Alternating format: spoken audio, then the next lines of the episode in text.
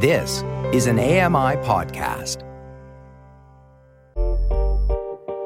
Hey, Dave Brown here. If you enjoy this podcast portion of our show, remember you can watch it live every day at nine a.m. Eastern Time on A M I T V.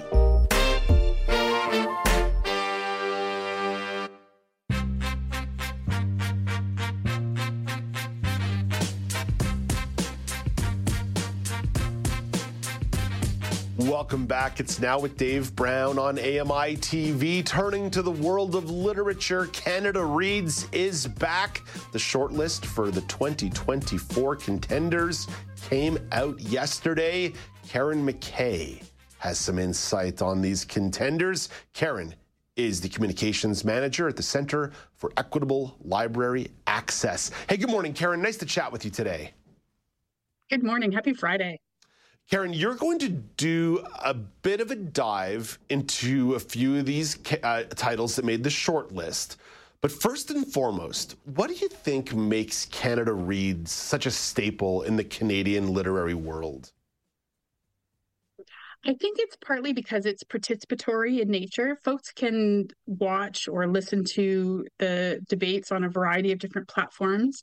Uh, libraries often pick this up, and schools often pick this up and do their own sort of reading challenges in in concert with the ones with Canada Reads. So uh, you'll see lots of book clubs and, and um, other sorts of reading opportunities come up. And, and so people can talk about it with their own circle, but also we get to have a bit of a national conversation. And the books they pick are often very diverse. And so it's an interesting way to sort of get at the you know, at what makes Canada tick, I think. So I I love the whole idea of it. Yeah, I like that people champion the title, right? That typically the way the debates work is somebody who's very, very smart and very, very well read ends up really standing for their particular title, for their particular nomination, and it becomes a pretty compelling operation. When are the debates taking place? They're taking place March fourth to seventh. So you've got, what, six weeks, eight weeks to read these books if you want to read them all before the debates launch. Right on. Okay, let's talk about some of the titles. Let, let's see if you can give the primer and people can make their own power rankings when they decide they're going to read each of these. You've mentioned one of these in the past, Bad Cree by Jessica Johns. If there's time towards the end of the segment, we can backtrack to it, but you've profiled that one a few times. But there's a few new ones here that you haven't talked about before. Shut Up, You're Pretty, Stories by Téa Mutonji. Yeah, so this one actually has had a lot of buzz before. It was on the twenty nineteen Rogers Trust Fiction Prize shortlist, and it won the twenty twenty Edmund uh, White Award for debut fiction. So, uh, and also C B C named Mutonji uh, Writer to Watch in twenty nineteen. So this is a bit of an older book. It's published, what, four or five years ago now? Mutonji was um, a Congolese Canadian, and she's also the editor of Feelways, a Scarborough anthology, and she lives in Toronto. So this book Uh, was actually the first to be published under the imprint from uh, Vivek Shraya. So really an interesting book all around. It's a collection of short fiction, and it tells the stories of a young woman named Loli and her experiences coming of age in the twenty-first century in, in Scarborough. So we get to watch her as she sees someone decide to shave their head in an abortion clinic, as she bonds with her mother over fish, of all things, and she com- contemplates her Congolese traditions at a wedding. Uh, when she was interviewed about this book, she said that she first started writing these stories independently, and then she realized that she was writing the same character for the protagonist. So she's used that as sort of a way to, to thread all these stories together and to show that this is one woman's experience, um, and that she was really careful to say that this is not... Um, uh, It's not every woman's experience. It's just the experience of this one person.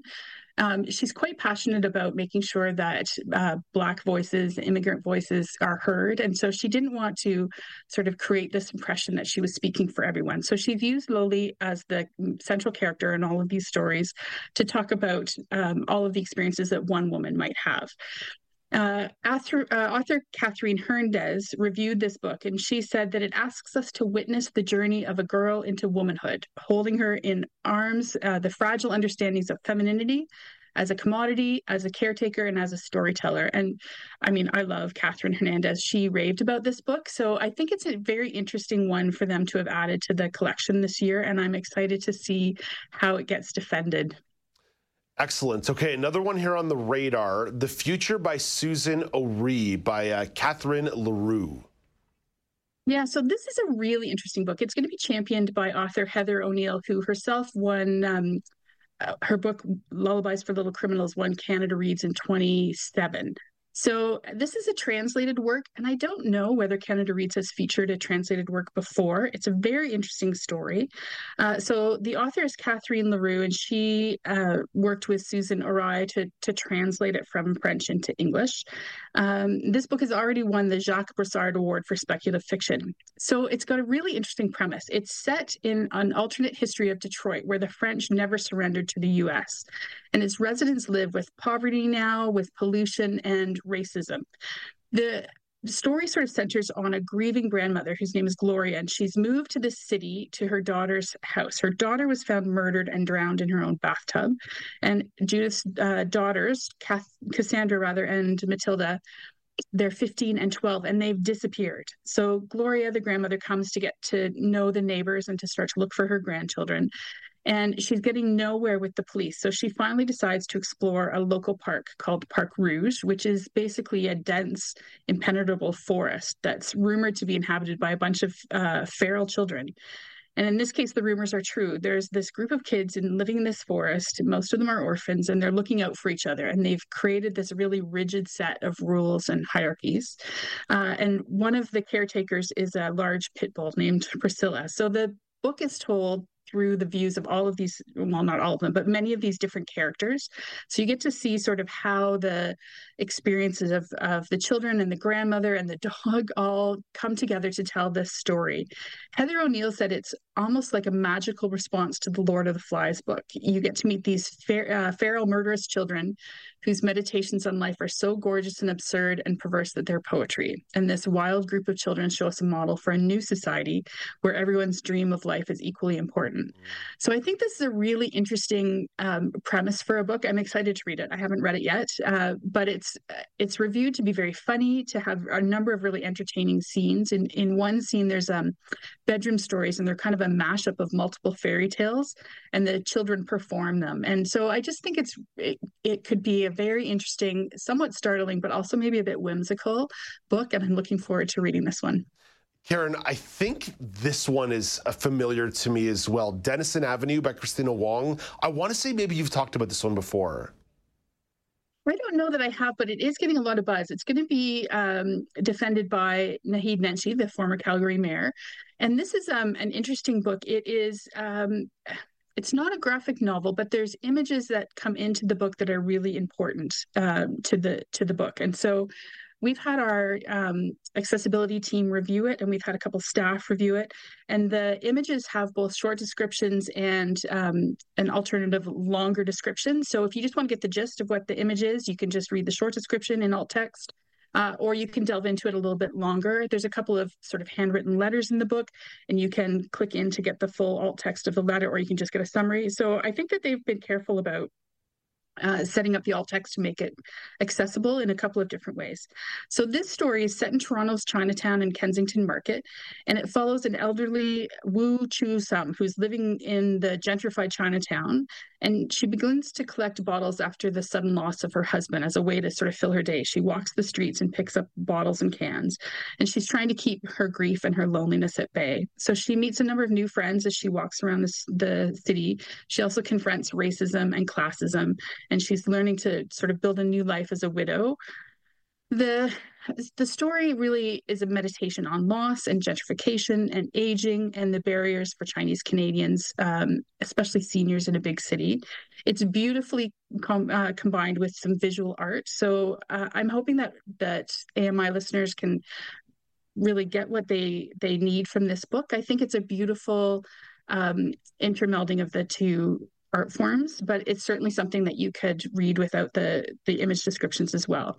So Christina, uh, sorry, Christina Wong is a Toronto writer. She's a playwright. She's a multidis- multidisciplinary uh, artist, and she also works in sound installation and audio documentary. So she's bringing all of her creative forces into this book. And one more title to talk about here, Meet Me at the Lake by Carly Fortune. So we have talked about this one before. Uh, it was a great summer read, lots of buzz about this book. It follows thirty-two-year-old Fern uh, Bookbriggs, who she's, she can't stop thinking about this perfect day she spent in her twenties with a man named Will Baxter. And they promised to meet up a year later, but Will never showed up. And then Fern ends up moving to her mother's Muskoka resort and managing it. And it's something that she never thought she would do. Uh, she puts a call out for help. Um, something happens in the novel and she needs some help. And she's shocked when Will shows up at her door and he says that he wants to stay. Uh, Fern knows that Will has a secret, but she's not sure if she's ready to hear it all these years later. So Carly Fortune is a Toronto-based journalist. She's worked as an editor. This is her second book. Uh, her debut was Every Summer After. I think we might have talked about that one on the show as well. This is... um.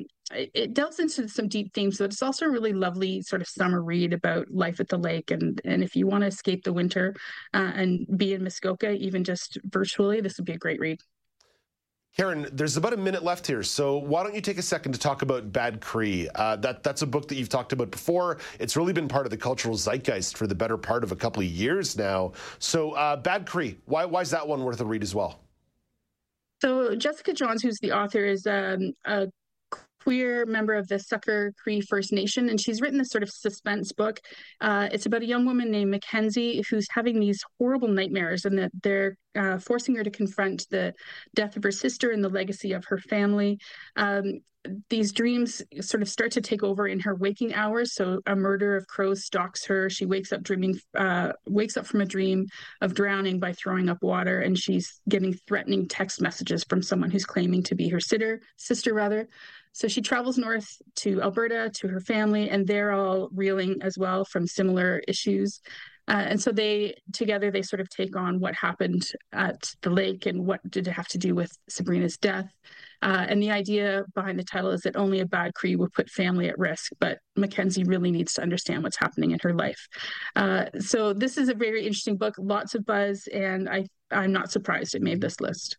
Hey, Karen, thank you for all the work that you and your colleagues are doing. What an interesting list and what an interesting opportunity for folks to engage with some of this great Canadian literature. Have a lovely weekend. Talk to you in a couple weeks.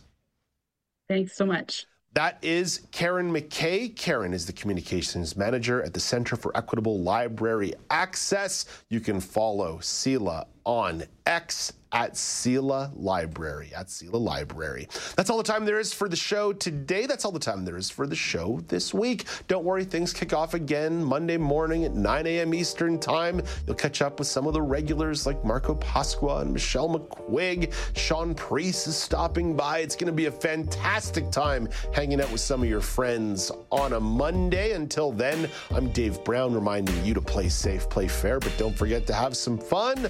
Like we do every single Friday, we give thanks and major gratitude to the people who work their tails off to put this show together on the day-to-day, in the control room, behind the scenes, and on the air. So like I do every Friday, let's say it together. Roll those credits, gang.